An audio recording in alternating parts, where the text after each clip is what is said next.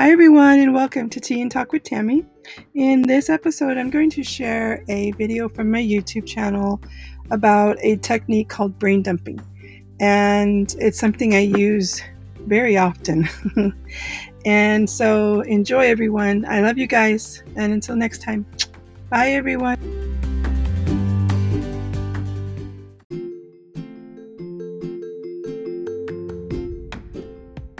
Hi everyone, I wanted to share a technique that works pretty well for me personally, and it's called brain dumping. Some of you probably already heard of this, but what it does is literally that. It's just dumping things off of your brain onto a piece of paper. And so what I do is I have this notebook. This is my notebook.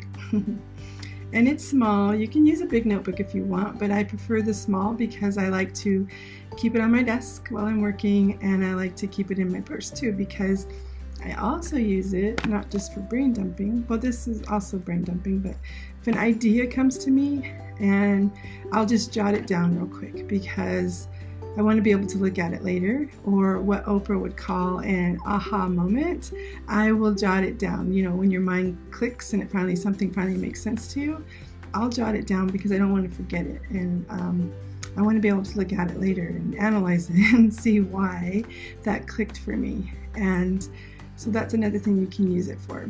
But brain dumping is a technique that tricks the brain into believing that all those things that you're thinking about, you know, the things you have to do after work, things you have to do throughout the week, or the personal things that are just bothering you and they're just spinning in your mind, it tricks the brain into believing that those things are now in a safe place where they will be looked at later. You know, the brain is a funny thing, and sometimes we have to, actually it's a pretty powerful thing. And sometimes we have to trick it to do the things that we want it to do. And so brain dumping is one of those things that tricks it into believing that those things will be taken care of, but when you can take care of them. And then you're able to focus on what you need to focus on in that moment.